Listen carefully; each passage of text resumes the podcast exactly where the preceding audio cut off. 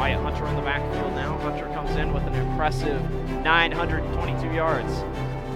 Sauser, handoff to Hunter. He's got it, has more. Wyatt Hunter off to the races. They're not going to catch him. Touchdown, Grinnell. Welcome to the Tiger Sports Live Stream Network podcast. Hey, welcome to the Tiger Sports Livestream Network podcast number 26. What a week that we've just come off of here. We're pretty excited about to tell you a little bit about our game game day experience we had on Friday night plus the big game Friday, let alone the the two different activities with the swimming and volleyball that happened last week. So before we get started, let's go ahead and hear a word from our sponsors and then we'll get right back into it. Hey there, I'm Joey Pagliai, third generation owner of Pagliai's in Grinnell. Since 1957, we've been serving you the flavors you savor. Dine in, carry out, or pick up our frozen pizzas for a night in. Our promise to you everything is made from scratch and we only use the freshest ingredients, guaranteed. Plus, get your kids signed up for our Pags Pals program to get free pizza and shirts. Visit pollyi'sgrinnellia.com or ask your server how to sign up. See you soon at Pagliai's Pizza Grinnell on 5th Ave between Main and Broad Street. Tomorrow. Some fear the uncertainty it brings. Some trust the promise it holds. At Grinnell Mutual, we are always looking forward to tomorrow, growing and innovating. So even if the plans you have for the future aren't the same as the plans the future holds for you, you can be ready. Because we'll be ready, like we have been for over 100 years. Trust in that. Trust in tomorrow. Talk to a Grinnell Mutual agent today. The Tiger Sports Livestream Network podcast is brought to you by Pagliai's Pizza and Grinnell Mutual. Thank you for sponsoring our podcast every week, as you do. And I think we're ready to talk a little bit about sports. So, first of all, let's talk about what happened last week in sports. We had the uh, swimming team, they went and did the little Hawkeye Conference swim meet, which was at the Indianola YMCA. The swim team came in with a fourth place finish. A little bit of the the highlights from there was uh, they had a fantastic swims out of all their swimmers. These are notes from Sarah Smith. Erin Henshaw increased her total diving points as well. Some of the past uh, highlights are Malin Pavey in the 200 free with a personal record of 231.04. Ellie Eisen had a in the 50 FR with a 30.69 as a personal record, and then in the 100 FR, she had a 1.1029 was a personal record. Erin Henshaw also had a second place in diving with a 143.45, a new a new personal record, almost by 25 points. Callie Hart in the 100 free had a 1.1395 with a personal record, uh, and that's a three-second drop for her. Shivani Subramarian I'm getting closer on Subramanium. that. Subramanium. There you go. You're Sorry, getting Shivani. You're Um, in the 100 free, she had a personal record of 126.48. Uh, Iris McKenzie in the 100 free with a 124.88 as a personal record with a five second drop. Emily Small in a third place in the 500 free with a 608.50 and a personal record with a five second drop. And then lastly, Hannah Gust in the 100 breast with a personal record of 123.83. And the uh, next things that are moving in, and we'll talk about that. I'm just going to go ahead and save it. Uh, we'll talk about it now. Is the regional meet for diving is Thursday, October 31st at Waukee, and Saturday the swimming event is at the uh, Bear Complex at the Grinnell College. So they'll be hosting that overall, just a, a recap of those uh, scores. Newton had a first place, Indianola second place, Oskaloosa third place, and Grinnell with the fourth place. So that's a follow up on the swimming.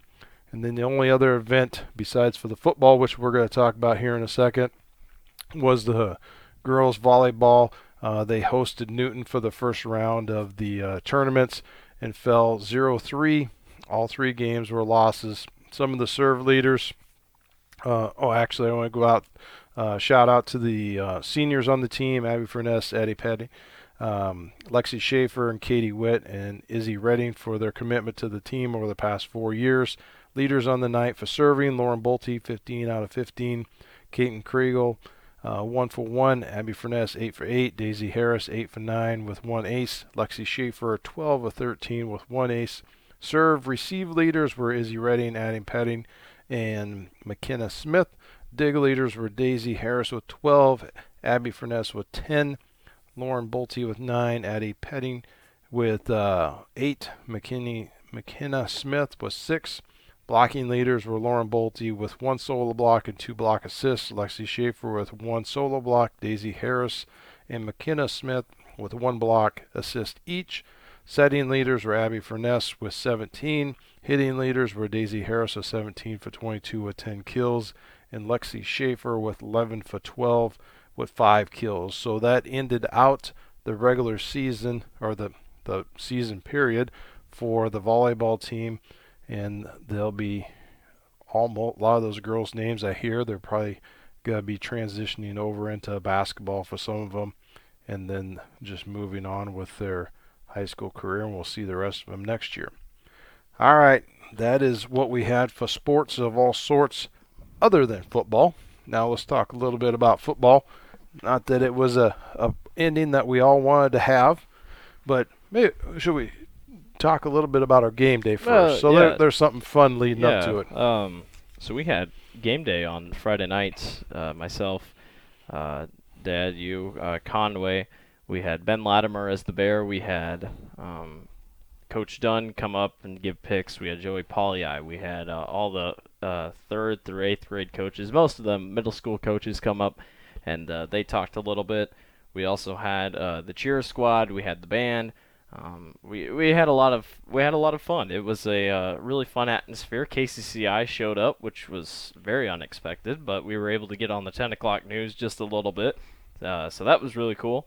And um, uh, it was overall a really fun night. I, I think it went better than we thought. We have a big uh, idea for next year that we give credit to uh, um, Mrs. Walker for giving us that idea. Uh, and we'll we'll try to branch out more on that here in a little bit, uh, you know, as we go throughout the year. But I mean, we're literally looking to next year. Let's slow down a little bit. Uh, it was a really fun night. Conway made the experience really well. All the picks were well. I just want to say that I got no games wrong except the Grinnell game, because you know we all went for Grinnell. But uh, uh, it was a really fun night. The uh, crowd showed up. It was a little cold, but every, a lot of people showed up. Thanks to all the people that signed up for the signed football. We had a lot of uh, seventh and eighth graders uh, sign up for that, and uh, uh, Van Copernall, one of the Van Copernall kids, won the signed football, and we really appreciate that. Also, Coach Sauser came up, Edson and Sharp. We had that jersey introduction for the basketball team that got people excited. Edson talking about state and whatnot. So overall, it was a really fun night. Um, again, thanks to everyone for coming out and talking and uh, coming out. We had a few people made signs and such. Uh, shout out to the two MCC students that are my friends. They came down and recorded the whole thing. We're currently in the process of putting all those clips together. It's going to be a tedious process. We said it will be out this week. It probably won't be out this week because we're, we're working hard. I was going to say, but you know, we have to put all these clips together. We have to put all the sound together. Uh, overall, I think whatever the final product will be, I think people will enjoy it. Uh, the football team stopped by before just to see what it all looked like, and you know, even despite the loss, I think it was it was a lot of fun. And I think next year will be even better. Yeah, you know the big thing is when when we do put this all together, hopefully everyone takes a look at it and say, I want to be there next year. I I want to be part of that atmosphere, and you know to go along with some of those things uh, of videos. Kelly McGriff also, you know, she sent over quite a few videos, so we're going to try to incorporate some of those in into the the YouTube video that we put out there. If anyone's listening that took pictures, you know, go ahead and, and get on our Facebook page or or send them over to us. Uh, we'd love to include those as part of the, the evening activities, and I really think it's going to be a pretty special thing. Uh, one thing that's going to be unique unique about the the video we're going to share, it'll be shared as an unlisted video because of all the copyright music and stuff that we played. So you will only be able to see it via Link. a link through our our Twitter page or our Facebook page. Uh, I will put it out on the the website so people could find it that way. But it you have to be careful on things Right, like that. right. So that's one way we could put it out there and be able to share it that way. So we'll talk about the actual game itself, and then to add on, because we won't have games to look forward to for 3A7, uh, we're going to give our playoff prediction picks just for Class 3A. My dad might not have any idea what he's going to choose because he probably hasn't seen the bracket a ton, but I'm going to try to work him through it. But anyway, let's talk about Grinnell's game. It was a loss, 28 to 14 was the final score. That was the closest any team has played Pella in 3A7, despite the two teams that had beat them. Uh, that Grinnell tied for the the smallest margin of a win for Pella, I should say, because Dallas Center Grimes lost 14 nothing earlier in the season. Uh, you know, I got to be honest. The the atmosphere was exactly what I assumed it would be. Uh, we got up to the booth and there was just it felt different. Something felt different. I don't know what it was, but it just felt meaningful. And uh, you know, it was. It was 3A7 district title game. There's a lot on the line. Grinnell started slow, which has kind of been the memo all year long, and Coach Sauser jokes about that all the time. But you know, overall, I think uh, the game went better than I thought it would. Grinnell completely locked up uh, the wide receiver play of Pella. In all, it was just the mistakes that Grinnell made, uh, a few different mistakes on the offense, a couple mistakes on defense. There weren't many mistakes on the defense. It's just Pella was Pella is big. Pella is big on front. They are big everywhere. And I think every time you play Pella, you have to understand that you're not going to be the bigger team. Pella's going to be the bigger team, no matter what you throw at him. Aaron Downs, who, you know, all week long we talked about Ryan Mace. Ryan Mace this, Ryan Mace that. The kid only threw for like 150 yards. Dallas threw for more yards than Ryan Mace did. Aaron Downs was the guy to watch out for. On 14 rushing attempts, he ran for over 120 yards and four touchdowns. In all, that was what killed Grinnell. In all, that was really what did it. Dallas Sauser had one touchdown and one pick. Uh, he threw 21 for 39 for 209 yards. And Wyatt Hunter, man, it didn't seem like it, but he ran for a touchdown and 125 yards on 24 carries. So I think the biggest thing was you just wonder if we had da- or if we had Dodge, if we had Kyle, would it have made a difference? But in all, they played better against Pella than I thought they would. Well, I think the you know some of the the big things you you hate to always revolve around someone saying that I wish I could have had him or I wish I could have had him. Those those are always things you can't take back, and, and that's what the odds come out being. But you know, as for being aggressive, that the Pella offensive line and defensive line were basically platooned. You didn't see a whole lot of people playing both sides, and and I give full credit to Coach Sauser. Um, up until and, and this isn't a point saying that uh, Dodge makes a difference, but our offensive and defensive line, our offensive line stays pretty solid. Our defensive line, we have a lot of rotation. So the rotation being that have you Dodge, then you may rotate out and with Mateus, and they have they get to take their breathers on defense. So we still had rotation, but the rotation may not have been uh, players that could fill the spot 100%. We did a pretty darn good job. You know, when you take a look at the runs that were were scored on, they were three big plays. Yeah. You know, it, it wasn't the fact that, you know, I, I guess the first one they hammered their way down there. Yeah. But, like, but there was- after that, it was big plays. I don't. Yeah, I mean, it was like there weren't consistently big throws. I mean, Mace was kept in check. If anything, the run game is what kept Pella alive all night. Yeah, and you know to to listen to the the broadcasters, and, and when you're sitting in a booth that you hear broadcasters on one side of you, and you hear their social media accounts on the other side, and their broadcasters told us after the game that was the toughest game that they have played all year. Yeah. Hands down. Even the losses they had. Yeah. They said that was the toughest. In in the losses that they had, they said they could identify where they broke down and where they screwed up. They just couldn't figure out Yeah. Grinnell's defense They in said, the air. Yeah, it, it was just, and they said the ability that our defense, secondary, actually did shut him down. Logan I mean, Shetterly had his worst night Yep. in his starting high school career. That has to say yeah, something. Besides for the point of, of his uh, Mace's ability to run the ball, Yeah. that was that was the production out of the quarterback. Was the ability that when he could not find who he wanted to throw the ball to, he would run and get 15, Yeah. 15 20 yards, and, and that's what kind of you know killed us was the fact of you know you, you stand there and you go so hard to try to get to him, and, and like I said, they had they had a very large skilled offensive line, but that's all they did. They just played Right. offense. And the one thing I want to hammer home to everyone if you ever take for granted your offensive line, this Grinnell offensive line gave up two sacks all year long. that Pella D line is one of the best D lines in the state, and we didn't even have Dodge at the right tackle position. And Grinnell still, Sauser only got sacked twice this year, and he didn't even get sacked against Pella. I mean, it. I think next year there's a lot to look forward to. We can talk about next year in a couple year or in a couple months, but Sauser's going to get better. Wyatt's going to get better. I mean, the whole team is going to get better. We're only losing a couple guys. I want to give a shout out to those guys. The seniors down this team played well, and uh, you know I'm I'm really happy for Parker. Parker got his second ever touchdown la- or a couple or on Friday night. So, you know, in all, it was a uh, it was it was one of those games that might go down as one of my favorite games, despite it being lost. It was just it was fun to see Grinnell try to work past things. The trickery was great. Logan Estelle's fake punt the Philly special that sadly didn't work. Uh, overall, I think it was Grinnell's best loss they've had in years because what a difference. Two years ago, Grinnell got beat here at home by Pella 49 to nothing, and we're like, oh my gosh, we're never going to be able to compete with Pella ever again. And here we were two years later, we're fighting for a district title game and only losing by 14.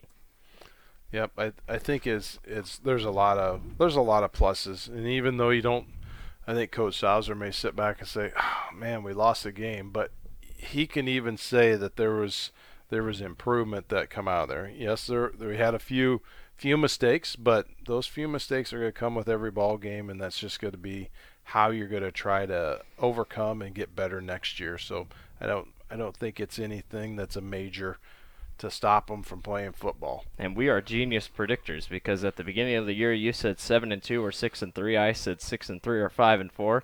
I mean, we just knew what was going to happen. We're we're just we're just that good. Yeah, a couple uh, a couple things coming off the end of that season. Uh, so in the three eight regular season stats, I, I, just wanted to give a shout out to the Tigers on this because this is pretty incredible. This is. is this is not district. This is 3A. This is 3A overall. Number three in total offense that's in incredible. Class 3A, and that's where we start stop right now. Uh, number six in scoring. Wyatt Hunter. Wyatt Hunter is first in rushing right now with 1,589 and that, that's it. yards. I mean, they don't count playoffs, so, so he finished as he, the number one rushing. Uh, second in scoring in 3A. Dow Sauser. That's the team. The team uh, overall second in scoring, or Wyatt no, second in scoring. Sixth in scoring as a team, second in scoring as Wyatt Hunter. There you go. Uh, Dow Sauser ended up eighth in passing with 1,700 148 yards. That's a freshman quarterback. As a freshman quarterback. I'm gonna so, see while you're reading the rest. I'm gonna see what Eli done through. So that that's uh, that's a contribution. That's all I have for the. That's all you have right there. That's what the Um, uh, Grinnell Tiger football team put out as uh, regular season stat totals. And, and there there was more totals, but that's all that that was posted Right, right, there. right, so right. that that's pretty incredible for this team. Um, you know, and we watched it every Friday night.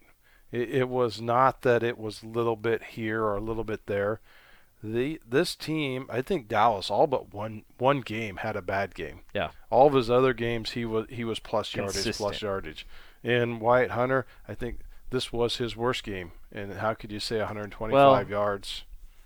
I think Oski was his worst game. Maybe. Yeah, he had less than a. I think he had more than hundred in every game, but I, I think he scored. He was rushing over. he 100. scored in every single Yeah, game. and he's year. rushed over 100. But uh, but yeah, I agree. It was it was an incredible season. Um, because we we have a little time, and uh, you know, I we'll give our prediction picks and stuff here. But I just wanted to. Someone asked me over uh, my text messages for us to have a special thing to talk about. Uh, they wanted to hear our thoughts on the RPI, and uh, you haven't shaken your head about this yet, so I guess we could talk about it a little bit. Grinnell misses the playoffs. They finished 19th with a six and three record. Uh, we kind of thought they would miss the playoffs, but overall, after all the playoffs have come out, we've seen some teams get you know absolutely messed out of this whole playoff system. We gave a perfect example. Nevada finished as seven and two, and they're not going to make the playoffs. The, the thing that they wanted, whoever texted me, I'm going to leave them anonymous. The person texted me asked, "What would you change about the playoff system?" So I guess I'll ask you, and then I can give my opinion. But what do you think has to change? Because people aren't happy with this RPI system. I mean, what what do we have to do? Do you think we go back to what we used to do, or you know, what what's the solution? Well, there's, I guess, two different thought processes. This this is actually the third revision Yes. of the district play. When it started in 2012, It was just the top two teams, and I think I would have to I would have to ask Coach Dunn this question, but I believe that even when that district rule was in place that the top two teams, there was still some type of RPI involved, Roughly. because someone had a buy. Right. Okay, so there was some team that got a buy because there was oddballs. Right. You know, Right. you, You, couldn't just choose. Yeah, you, you, know. couldn't. You couldn't figure out your bracket to work out Right, correctly. right, so right. the RPI, and, and be honest with you, I think the system may actually be in favor of that to go back to that way and say, all right, the top two teams, or or whatever the however is figured out, they do get a buy because if they're if they're in the one or two or three for the RPI, Right. then that's fine. Then everyone else battles out, but you don't dis you just don't throw them aside. They're still they're still part of the qualifying district bracket, and they still they still get a plaque that says they made it in the districts. Mm-hmm. Right. Right. Okay. When when they switched to phase two of the districts and said the top four were to go, Too many. that was too crazy. That that shortened your football season up, or it made your football season one week longer, and you were traveling everywhere. you were getting terrible teams Yeah. in the playoffs. So that that was that was a good reason of why they made a third revision. Now the third revision of having having a district team and saying that there's only enough to fill the bracket that makes it even with no bye teams. Yeah, there's a lot of people with hurt feelings on it. And you know, I guess two different ways. Either you say you you play tougher and harder the next year to get in, Right. Which that's you know kind That's of a slap in the that- face. that's right kind of a slap in the face too. Or go back to the way it used to be. You know, I don't. I'm not a big fan of a football game. is is too big of a. Oh, how do I say it? I don't compare football to basketball. I, I know it seems there's a lot of people may argue that fact where you say, "All right, we're going to have an end of the year, 64 team tournament. well, our end of the year little Hawkeye conference." Yeah. All right. Well, the thing is, is if we wanted to do that, then why did we play the game? Because you only have, you know, X teams in in Right. your district. Right. It's got to be a conference championship amongst yourself. So you you play and beat yourselves up one more one more time, and Right. and that's the hard thing about saying you're having a playoff or a playoff. Right. You know, so that, I don't really agree with that. I I think the best solution is to go back to what it was in phase one, where the top two teams were buyed out due to their RPI. Every every team, so the top two teams of each bracket, and you're still gonna have. You're still going to have to have a playoff, or not a playoff, but some type of RPI ranking, yeah. because just in the district right now, it, it's probably going to be more of the competition, head to head, who lost, who beat them, Right. and make it common sense rules. I- uh, I guess number four option would be is take the whole state and divide it up by Sections. the X number of the magic number to make your districts come out. So you would have blank number of districts with blank number of teams in it that you could take the top two teams that it would come out perfect. Right. Because right now it's it's technically eight lock-ins and eight wild cards. Right. And the only way you're going to do that then is you're going to have to justify where where does everyone sit three, four A, three A, two A. Right. You know, and divide those teams out, and you're still going to have oddball numbers. Right.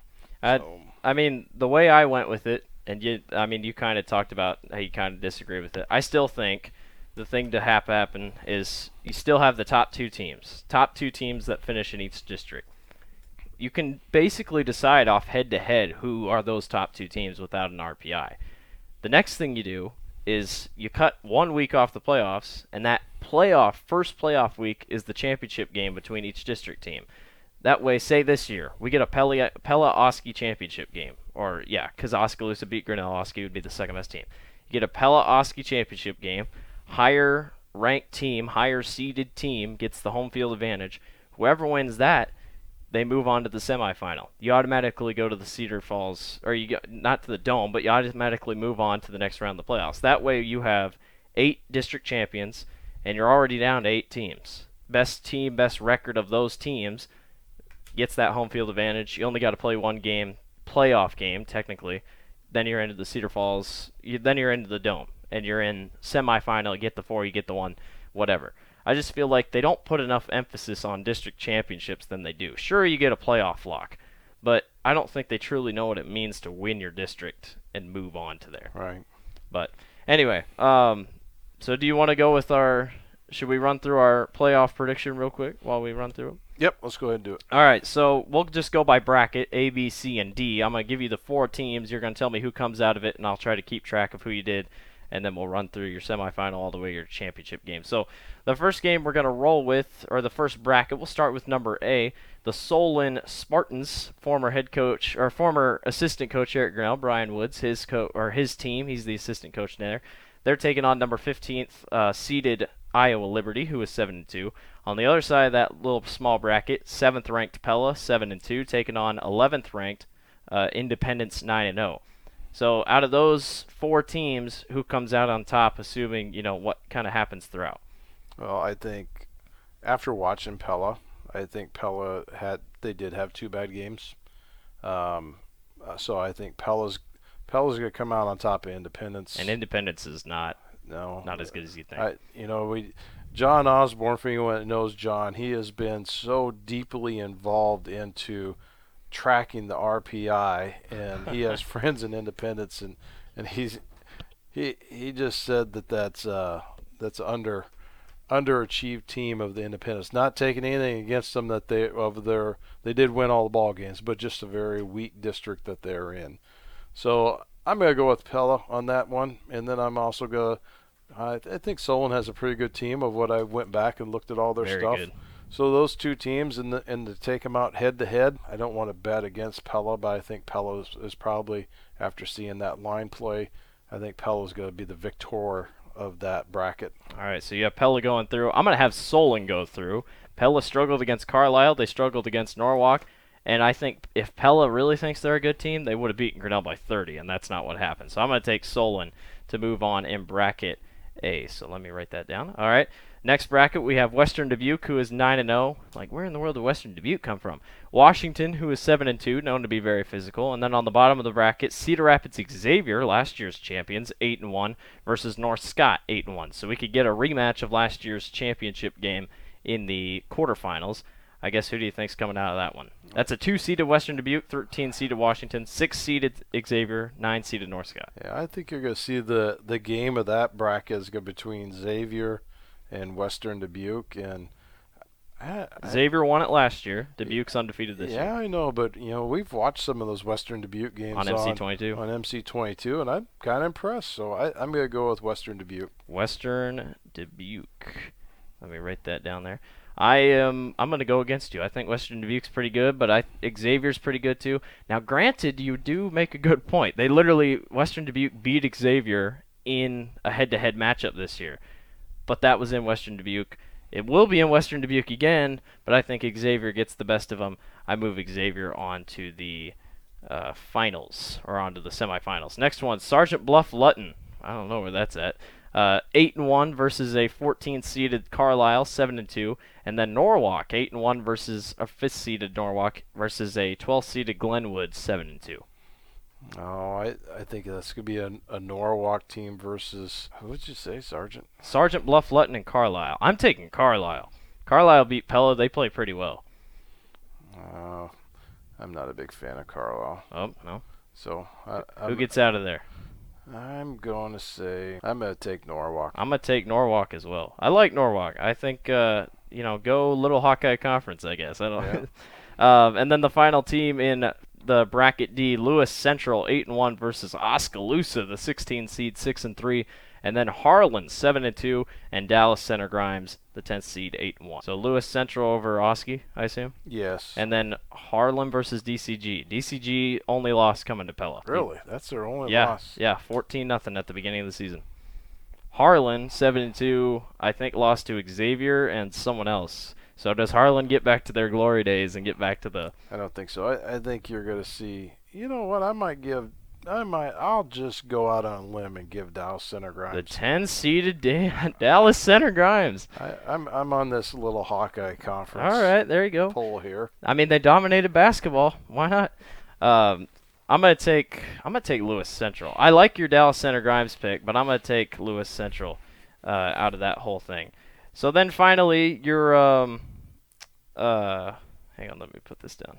Your final four picks: Pella versus Western Dubuque and Norwalk versus DCG. Who's gonna be in the championship and who's winning? Well, Pella is I, I I don't know. There's just something about that team that I saw. I think Pella's going to be in the championship. Are we gonna get an all little Hawkeye conference? I mean, no matter what, we're gonna get an all little Hawkeye conference. I think they're going to be Either way, they're gonna play whoever they played earlier in the year. So. You're gonna have Pella beat Western Dubuque and then Norwalk versus DCG. I think it's going to be a rematch. Dallas Center Grimes and Pella. Pella. Do you think Pella gets him again? Yes. All right, so you think Pella gets back on track and wins the state tournament after getting eliminated in round one last year? I'm gonna say Solon beats Xavier and uh, Norwalk beats Lewis Central, and I'm gonna say go Spartans. Solon's gonna win the whole thing. Shout out to Brian Woods. So there's your playoff picks. My dad's got Pella, I got Solon, and Dad, you want to wrap it up by uh, what we got going on this week, if there is anything going on this week? Yes. Let's. Uh, you know what? What we're going to do is we're going to take a. Oh, we're gonna take a quick break. We're going to take a short break first, and we sat down with the football players last week for an interview. Uh, then we'll come right back, listen to that interview, and then uh, once we're done with that, we'll we'll close out the the evening here. We're kind of doing this on a late Monday afternoon, so And we finally get to do it together. Yeah. We haven't been able to do this together in a while. That's wh- that's why I kind of delayed it a little bit. so let's go ahead and, and hear a word from our sponsors, and we'll come right back. We'll go right into our special guest segment, and then when we're done with that, we will get right back to us. Hey there, I'm Joey Pagliai, third generation owner of Pagliai's in Grinnell. Since 1957, we've been serving you the flavors you savor. Dine in, carry out, or pick up our frozen pizzas for a night in. Our promise to you everything is made from scratch, and we only use the freshest ingredients, guaranteed. Plus, get your kids signed up for our Pags Pals program to get free pizza and shirts. Visit polyeyesgrinnellia.com or ask your server how to sign up. See you soon at Pagliai's Pizza Grinnell on 5th Ave between Main and Broad Street. Tomorrow. Some fear the uncertainty it brings. Some trust the promise it holds. At Grinnell Mutual, we are always looking forward to tomorrow, growing and innovating. So even if the plans you have for the future aren't the same as the plans the future holds for you, you can be ready. Because we'll be ready, like we have been for over 100 years. Trust in that. Trust in tomorrow. Talk to a Grinnell Mutual agent today. Special guest segment. Today, our guests are the Tiger football team. This this football team has put on a show for us all year from the broadcasting booth. We've been excited every time that we have home games. I think there's no losses at home, correct, fellas? No losses. So maybe we're your good luck. We're uh, home charm here. But every time that we sit up there in the booth, uh, sometimes we both look at each other and we have a cameraman that sits in between us and he goes like this because each of us are getting excited. We see big plays. I'm just supposed to be the color man that says, all right, so in this case, we could do this or we could do that. And that's kind of what the coaches are kind of thinking, and, and this is how the play is going to come together. This year, I find myself with more ooh or ahs or go get 'em than I've ever done in the last three years that we've been doing this. So that tells me your guys' excitement level is top notch, and we love every bit of it. So before we get started, let's go around. We have a variety. We have all the seniors are here, correct? Did we got all? Is there four? Five. Four seniors, and then we have sprinkled in with juniors, and then we have one One freshman. freshman. One freshman. All right, so let's start here on the side. Logan, Estelle, just tell your name, what position you play, what year you are, and then hand off the dial. So we'll work our way. When you get to Trey, you can pick up that one, or Wyatt, go back the other way. Uh, Logan Estelle, strong safety, and um, senior. Oh, Uh, Dallas Sauser, I play quarterback and I'm a freshman. Uh, Parker Johnson, I'm a senior and I play corner and wide receiver. Chase Williams, I'm a senior and I play offensive line. Preston Dodd, I'm a senior. I play tight end and D end. Trey Goldman, junior, center, and D end. Cam Stevenson. Uh, I play D line and offensive line. Junior. Cole McGriff. I play slot receiver and corner. I'm a junior. Max Loval. I'm a junior, O line, D line. Dodge Sauser, a junior. I play O line and D line. Wyatt Hunter. I'm a junior. I'm the running back and linebacker. Eli Rose. I'm junior and I play linebacker. All right, so what we're going to do, this is just going to be an open question forum. So you guys, as I ask the questions, Blake's will, will chime in with some more questions. You've had a, a really good year to be talking about at this end of the season going into the Pella game. Unfortunately, everyone's going to hear this podcast Monday night after we beat Pella. Okay, so we'll be optimistic about how this game's going to go. But leading up to week number nine, what's some of your, your best memories so far of how this team has progressed, and what do you want to share with us? Max? Uh, so one of the best memories I have is home against North Polk this year. Uh, we ran a play called 12 wedge, and uh, I remember Wyatt. He threw me to the ground, and I looked up at him with fear in my eyes, and he just ran right over my hand. All right, who else? Who else has a, a good memory? Uh, the same game, uh, the opening kickoff, I took it back for a touchdown, so that was pretty awesome. How, now that that opening kickoff, the week before we had a little problems on kickoffs. Luckily, luckily AJ's not here. How does that feel to come back one game later and have a, a 100% switch that most of the people on North Polk's team is thinking these guys are going to fumble the ball or it's going to be a disaster? How's that feel to run into the end zone and just say, take that? Yeah, it was huge. I was running for my life, really. I actually started cramping at like the 30 yard line, so I was like, yeah. I was a little nervous, but I got there, so it was a good feeling. Cool. That, that was a great, great one to do a play by play on. Parker. Um, I have a couple favorite plays. Uh, my first one would probably be returning that kickoff at Kno- uh, against Knoxville. That was pretty sweet. It was too bad that it got called back, but I was still super excited. And yeah, shout out to my brother. He had to hold on to that one. And then my next one would be the pop pass at South Tama. I got my first touchdown of the season. That was pretty exciting. Pretty sweet. Who else? I guess I'll go. My top favorite is actually the South Tama one where I ran up the sideline with all my mighty speed and steps on about three or four people. It was pretty awesome. Is that the one that ended with a leapfrog at the last Yeah. three yards? that was pretty awesome to Now, watch. are you losing count, or do you have a good memory of all of them? Eh, I'm losing memory of some. I mean, that's not a bad I, I know all of them. Well, after putting together the highlight video for this hype that we threw out, It's a lot of Wyatt Hunter. I was beginning to think that we have the camera only on one person, but you know, the, everyone on that team, and I think everyone knows this, that in order for Wyatt to do his job, and, and Mateus isn't in here. I've heard Dodd say this before. It is the work of the people or the horses down in the trenches in Yeah. front of you.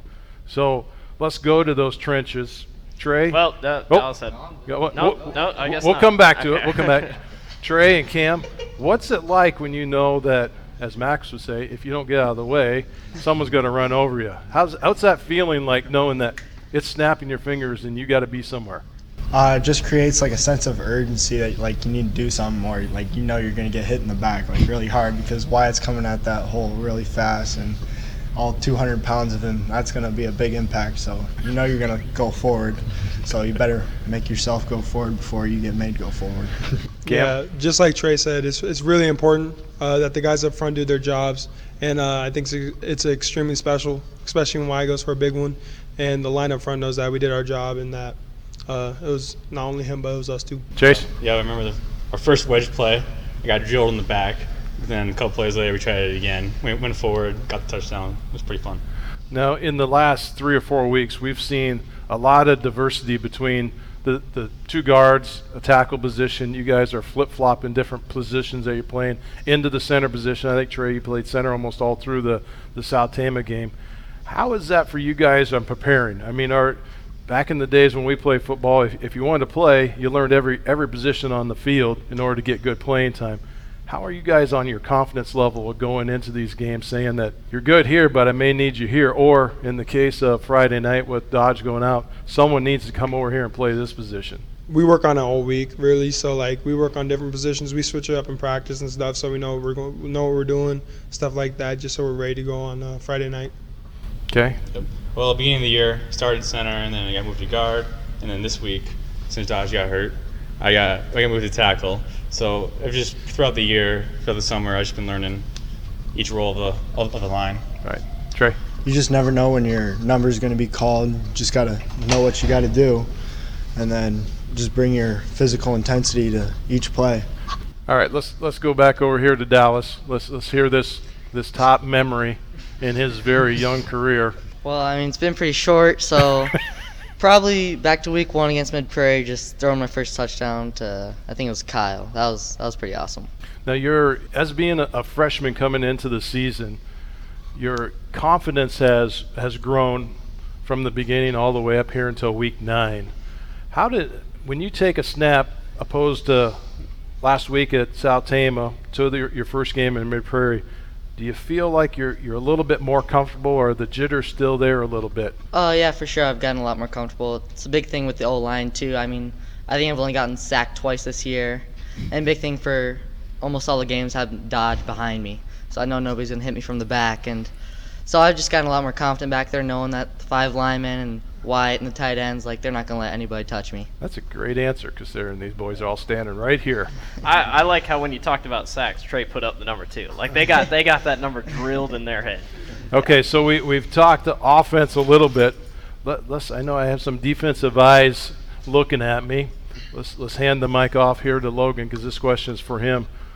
Logan, uh, let's everyone stand up real quick. Except you, Dodge. All right, so you are the shortest one that is in this arena sitting Does- here in does front Max- of us. does Max Actually, beat you out? Max is pretty short too. Yeah. All right.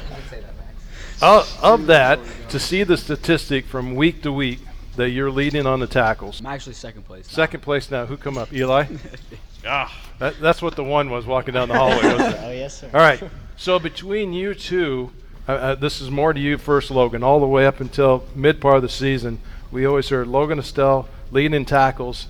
And it wasn't that you were just leading tackles. We were seeing single, single open field tackles by the smallest guy on the field.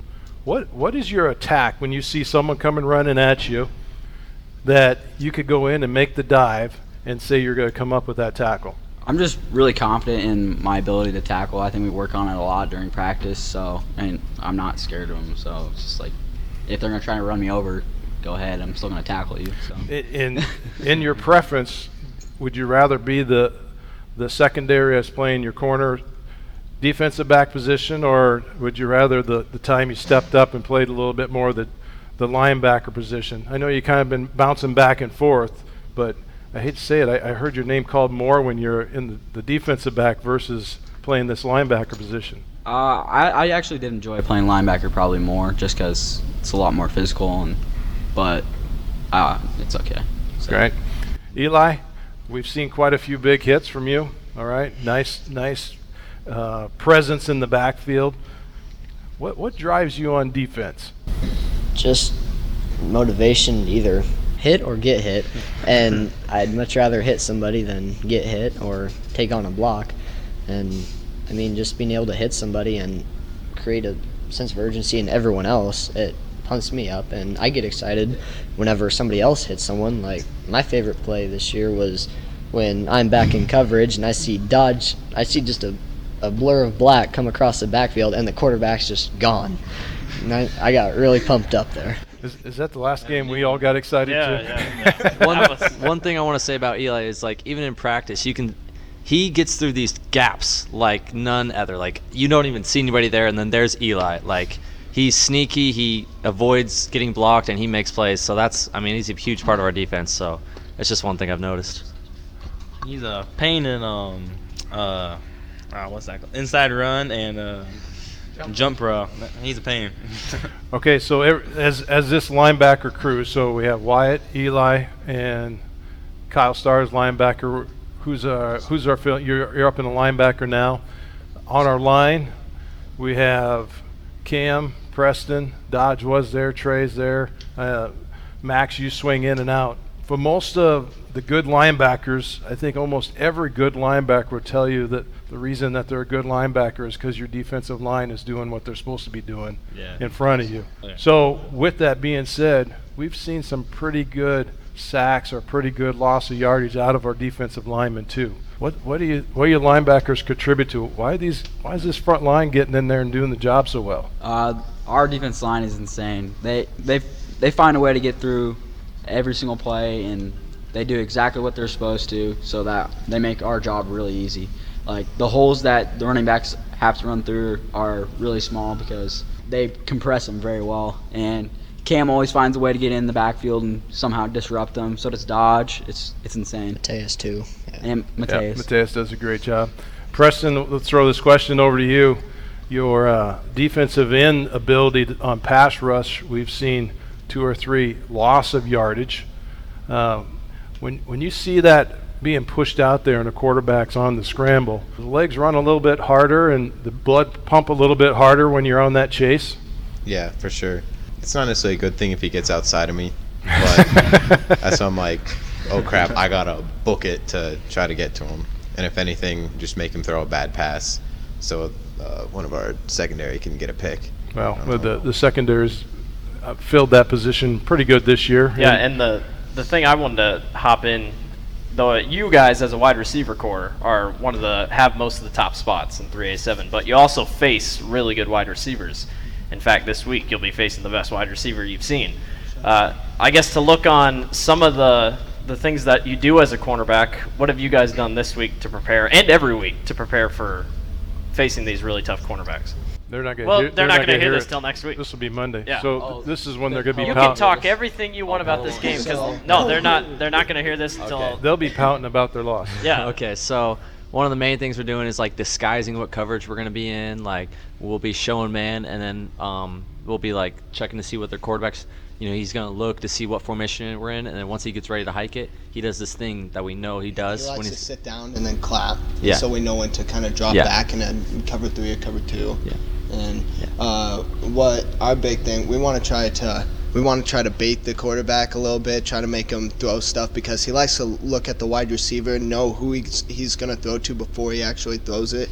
So uh, our, our our big goal is to see if he'll sh- try to show off his arm a little bit and get a pick because he, he likes to Yeah. do a bunch of crazy stuff and He's a- just chuck it. He's got a He's big passing arm. quarterback. Yeah, he's he's got a not big a running arm. quarterback. And you guys have faced like a lot of those running teams. So back to the defense. He won't run it though. Yeah, he will. But so you guys have faced heavy running teams. I mean, Newton, forget that. I mean, you guys shut that down easy. But I mean, uh, as a defense, you've had to prepare for a lot of different offenses. What does that mean in practice every single week, where oh, it's almost a new thing every single week? The I think the scout team is a huge, huge part of that. Just being able to get in there and have a co- or a meeting with the coaches, and them just being able to run it crisper than days past. And we got Dallas as one of the quarterbacks, and he's really proud of that. and I just want to thank them a whole bunch for that, and it's helped a lot this season. Right, Cam. Uh, for defense, what we what we try to do every week, we focus on stopping the run right away, and for most teams, that's one of the big things they do. Uh, so we figure once we stop the run, we can work on all the other areas, and uh, if we shut down the run, then it'll be easier for the rest of the game. On this run stoppage, what do you guys think about play, playing the, the new five-man front? You like that power on that line?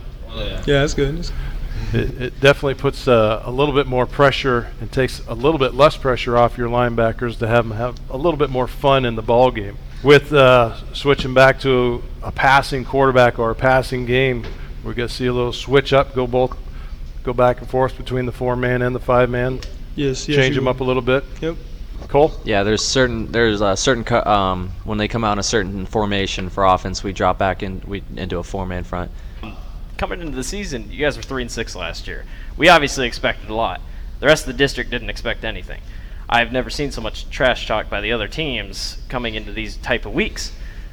Does that not give you any sort of more motivation than normal? I mean, Newton chewing you out, South Tama even for some reason chewing you out. I mean, does it does it mean anything that you guys are where you are despite all the bad talk that you've gotten? Uh, yeah, I mean, it means a lot. Uh, a lot of it is over social media, and so kind of just try to tune it out and then prove to them that what we got on the field and prove to them that's not a fluke and we're here for business. Yeah, this year um, we've definitely been the underdog, but I kind of like that. I uh, they don't expect anything of us, and then we go out and punch them in the mouth and keep doing it every single play. And I'm looking forward to this Friday because I think we can do the same thing to Pella. I don't think they're quite ready. I think we have a team that can put it to them a little bit. I think one of the biggest motivations we had was coming into the season. We were predicted to rank, or we were predicted to finish just above second, just um, above Knoxville, I think. No, or south. Fifth in the district. Oh yeah. projected to be, like, second to Um. Yeah, second to last, and uh, in front of Tama, and I think that's just drove us to work harder each day and just get ready for it and prove everybody wrong. Oh, you know when whenever teams talk just you know trash and stuff before games, you know, and I mean it doesn't bother me a whole lot. Like it goes back to the old saying, you know, talk is cheap. You know, you got to come out and play. What really fuels me is when I when I hear the hate from even our own school. I mean, you know, we have a really good student section, but you know, we go down to Oski, they're chanting nah nah nah, hey hey goodbye to us, which I mean I've never seen before. I never thought it would happen, but it does. And I mean, you know, just going, I mean, week by week, you know, it's a new face, it's a new voice in the hall. I mean, you know, I mean, it's not everyone, but every week, you know, you're still gonna have one or two people be like, oh, you guys ain't gonna win. No, you guys ain't gonna. Well, we do win. You know, I mean, we haven't been perfect. You know, we have two losses, but we played tough. So, what really fuels me is just the occasional voice in the school every week that just says, you know, you guys can't do it, but you know, we've been doing a good job taking care of it. Say that you've gotten a lot of fuel off of a Yeah. lot of things this year. And and the biggest thing I think is that we're we're playing for each other. We're not, you know, the fans are great. Um, we appreciate all the support we get, but when it comes down to it, we're playing for the man next to us. Uh, so that's just the biggest thing. We lay it all on the line for each other because we're all like brothers in this in this family. Kim. Well, the thing is, we really just gotta stay hungry. I mean, that's that's really what our focus was for this year, uh, to put out and you know do our jobs and stuff like that, and work harder every day. At the beginning of this year, like there were some things we really struggled with, like holding on to the ball. Um, our line didn't block too great, but we got to figure it out. So I mean, we're playing, we're trying to play near perfect at the end of the year, and uh, that's what we got to do to beat Pella, and that's what we're gonna try to do. Okay, I thought Parker, did you have some? All right, with with all that, I should say it's it's not anger. It, it, it's good vibes or good energy that's coming into the the season. When you guys spent a whole summer with each other, weight room, going to camps, you had the the preseason liftoff. Blake and I came over to it, and I, I'm not going to say we we saw animals, but we saw young men that were hungry, I will say, for lifting weights, hungry to get into the season. Your your preseason, you know, night game in practice, you guys had the hunger inside of you. With everything growing around you, what is it more that you want to see? I mean, we we have seen such a change in this community as of growth. And I know some of you guys have come to the Tiger Talk, and it's just not there. We te- talk to a lot of businessmen, people, and you know our encouragement is, yeah, we do a live live stream, but we say the best football you want to see is sitting in the stands. And you know, for the, the most part, the stands are filling up. What is it when you hear that crowd cheering and yelling and screaming? We went to South Tama, and it, it was an awesome traveling crowd. What does that guys do to you when you're on the field and you hear the crowd cheering and screaming loud? What's that do for your momentum for the rest of the game? Uh, well, um, first of all, I just want to talk about like it hasn't just been this summer. I think uh, we from the end of the last game last year, we've just been preparing for this whole season. It's been a whole year thing, and um, that's in large part due to our great coach um, because he's gotten us prepared very well. But uh, as far as like what we want to see the the program become, I just want to see you know back in the day, back when my brother was on the team, back when they had Eli Dunn. I mean, it was just like week after week, we're going. We know we're gonna win. Week after week, we go we go to those games. It's like we're gonna win. I wonder how much we're gonna win by. So um, that's the kind of program that we want to build back up, and that's what we're starting to do. And we don't just want it to be for when, you know, we're done. We want we want to keep this going. So we want to set it back on the right track, and then we want the younger generations that are coming up to keep it on that right track. We don't want it to ever fall off again. So, and uh, yeah, that's that's all I gotta say about that. Dallas.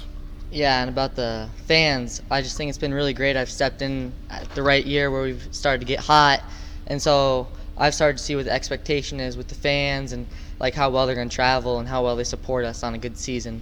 And so I'm hoping we can do that for as many years as we can um, with have, having great support in the community.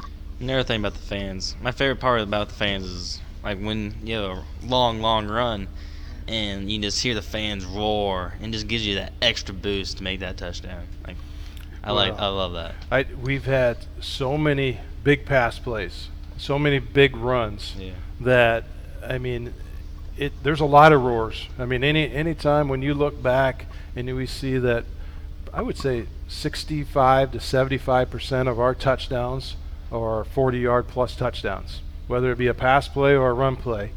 And every yard that we're further away from the end zone and we score, the crowd gets louder and louder and louder.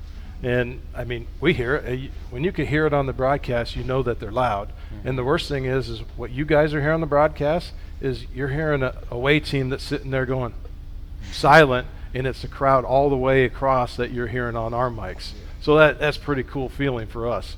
Preston. Uh, last week was really cool. Like we were playing South Tama, and then our our our section, our fans, we had more people on our side than South Tama did on theirs by the fourth quarter, and that was really cool. I guess I don't know. That was unique. They really didn't even cheer when they took the opening kickoff Yeah. back. They were like really quiet. I was like, There wasn't enough people cheering. no, I guess. Uh, and with the fans as well, I am a very energetic guy as it is uh, out on the field. So like being able to hear people uh, jacks me up even more. And then I also like to hear the talk from the other team too. Some some sometimes I might talk back, but. Most time I just use it and I just get even more excited and I just I like the energy around us and I want it to keep going. Well, it's that's good energy. That's all really good energy. I guess the last question I'm going to throw out to every one of you because you know we try to advertise this every time we say that a, a football player or a team is in here for a podcast. It it kind of grows into maybe younger kids will listen. So with that being said, this is kind of an open question to all of you, and then we're going to get one closing word from Coach Sauser if you guys are trying to recruit, which this football program is recruiting because of how you play is what continues to bring in younger players. What do you what words of advice or encouragement do you have to pass on to the younger players? And I'm talking 8th graders, 7th graders, 6th graders, 5th graders, even the 3rd and 4th graders. What do you have to pass on to them that says it's worth staying in this football program? Um, at a young age, you got to learn that you want to be the hardest worker in the room. Realize that there are other people around you that want to outwork you and beat you at your position, or um, just beat you in general. And you have to realize that you have to work harder than them and play harder uh, than them. And it's an everyday thing. You can't take days off. And I think that's given us an edge that every single day we have worked our butts off for each other. Um, for our families, for ourselves, and um, become the guys and the players that we want to be. Uh, I just want to say that uh, you're gonna have to always keep pushing through. I mean, there's gonna be adversity, as coach always says, that you're gonna have to face, and uh, it's a matter of are you gonna lay down or are you gonna keep get back up and fight against it. Um, our our senior class, we didn't win a single game in middle school, but tho- those of us who've stuck with it, I think we're really glad we have and, and reap the benefits of staying in and working hard day in day out. Eli. Uh, one thing I have to say for the people who think size matters, it really doesn't because we got Dodge out there who's a lot. He's big. He's a, he's a lot of mass.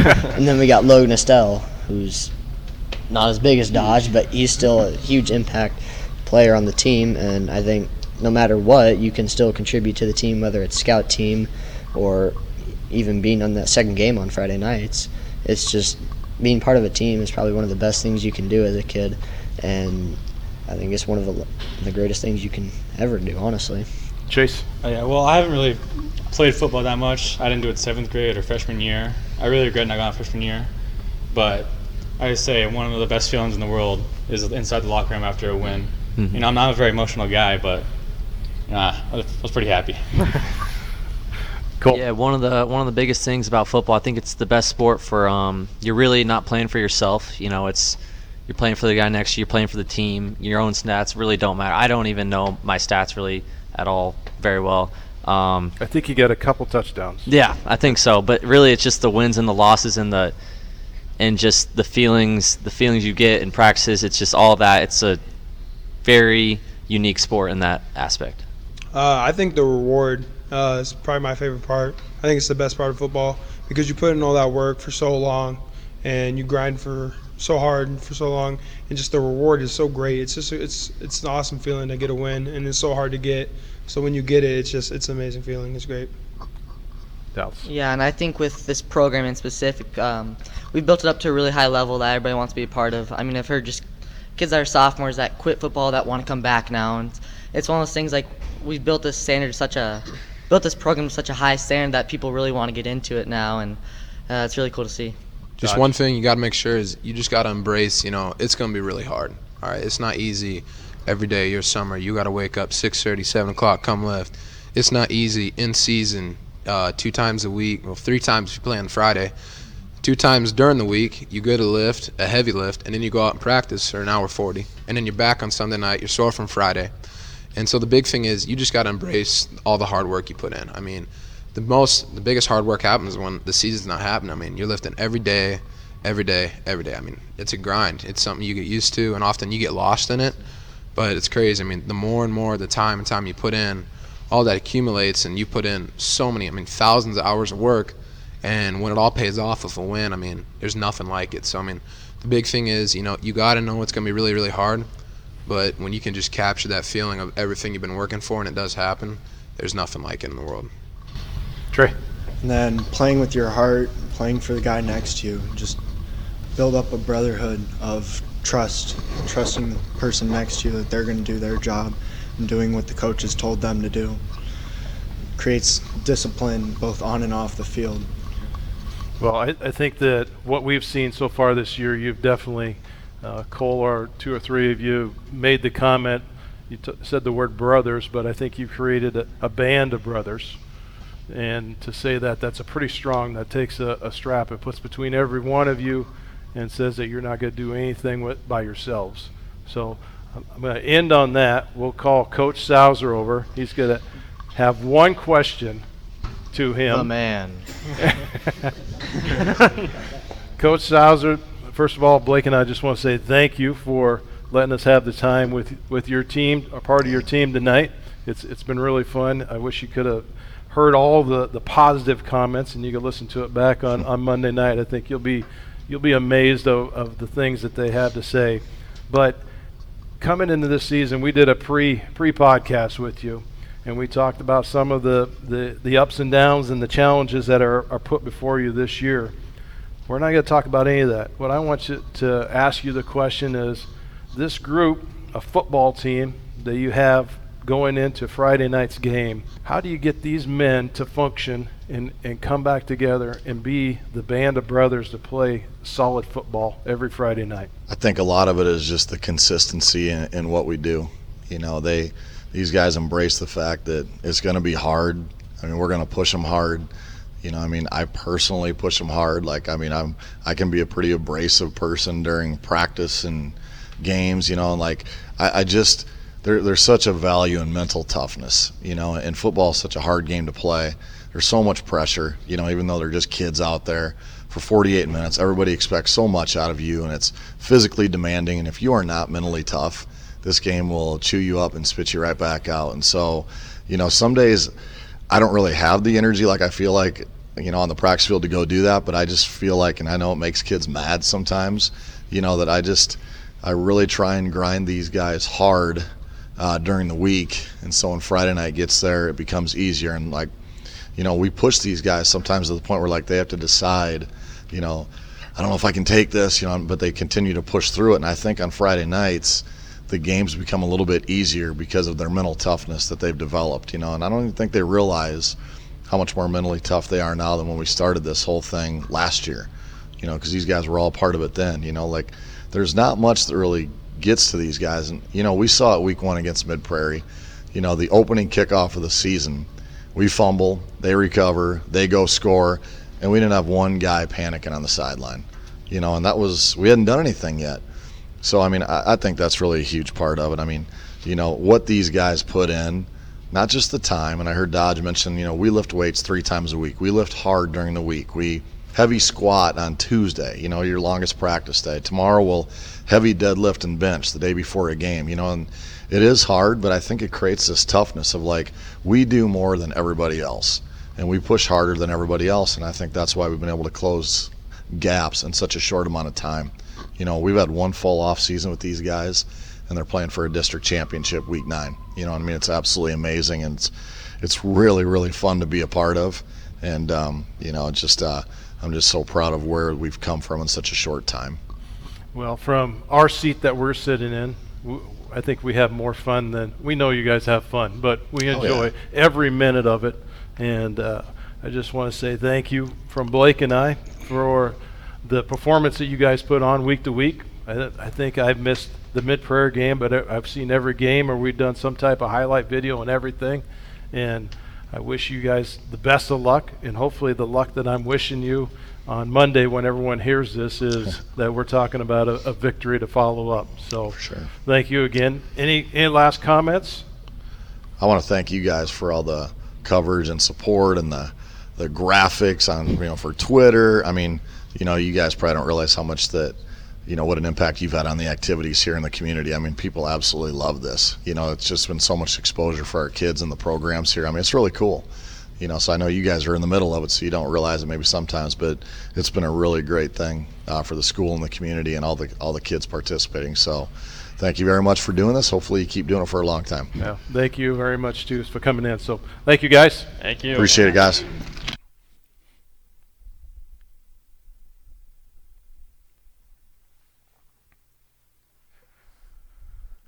All right, pretty fun time we had That was there with those football players.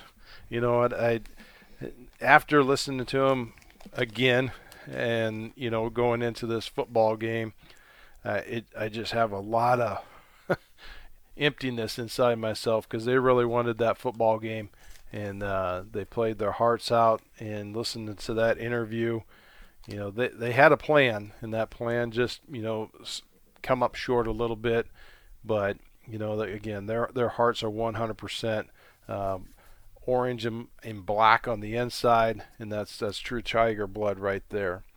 All right, let's uh, before we finish up, we have only two activities going on for this week. Uh, They're big. Well, a couple, couple. I guess there is. Yeah, the number one on Wednesday night, uh, the All-State uh, Iowa State Honor Choir auditions. So Roger Henderson will probably be taking a, a group over to that. Thursday, Friday, Saturday, the Grinnell Thespians are hosting uh, their production for their fall play, which is a main stage production, is the name of it. Uh, and that is at 7:30 on Thursday, Friday, and Saturday. Uh, from what I understand, a little bit of Shakespeare. Uh, yeah, it's a little bit. Well, no. I, I mean, it's it's Shakespeare type. It's like in the 1500s. I don't really know a lot about it, but I'll probably go out there just to check it out. Uh, I suggest you do too. Support the Grinnell Theater Program. Yep, we'll be heading. I, or Lori and I will be going out Thursday night. So if you're there Thursday night, we'll be we'll see you for that. And then ending out the week on Saturday, November second, is uh, swimming for the varsity. That is at Grinnell College. Grinnell College. Thursday night is uh, the diving regionals. That's at I think that was at Waukee. Yep. And then also the Iowa Iowa solo dance competitions at Newton High School. Cross country state competition is at Lakeside Municipal Golf Course in Fort Dodge. Yes. So there's some big things going on, and I also want to go back. I forgot to mention that the uh, Grinnell cheer team uh, brought home a third place Yeah, trophy. I was just about to say that. They on. Sunday. So that was also up in Fort Dodge. So congratulations to uh, Coach uh, Sarah Dalba Albright. And if you didn't hear the, they went to state like individual cheering competition the week before. Uh, Kennedy Rowland and Gabby Dalby Albright both made it to all state cheer. That's so right. And- Congratulations. And, then to two. also uh, we brought this up at game day the previous Saturday. The band marched at Pella, Pella. And they had a Division, Division One rating. So those are all It's a all it's follow ups there. It's so. a winning tradition at Grinnell High School. That's right. And don't forget, soon will be our basketball preview. Yep, basketball Oh, preview will be coming out. Uh, I'm starting to put together a little bit of a hype video for each of the basketball teams. And we should have media day with them yeah, soon, So so. we'll look forward to getting a little bit more uh, up close and personal with the, the coaches on those and, and maybe get a, a preseason podcast on, with them also. So, cool. well, I'm Dan Walker. Blake Walker, and we appreciate everyone for watching the Tiger or watching, listening to the Tiger Sports Live Stream Network podcast. Uh, thanks for everyone tuning in all football season long. We had record numbers on our Pella uh, video on YouTube. You can check that all out on our website. and on our YouTube channel. So, Dad, if you want to wrap it up, you can for this Monday. Well, all I have to say, thank you for joining in, and we'll see you next week. Yep. Go Tigers.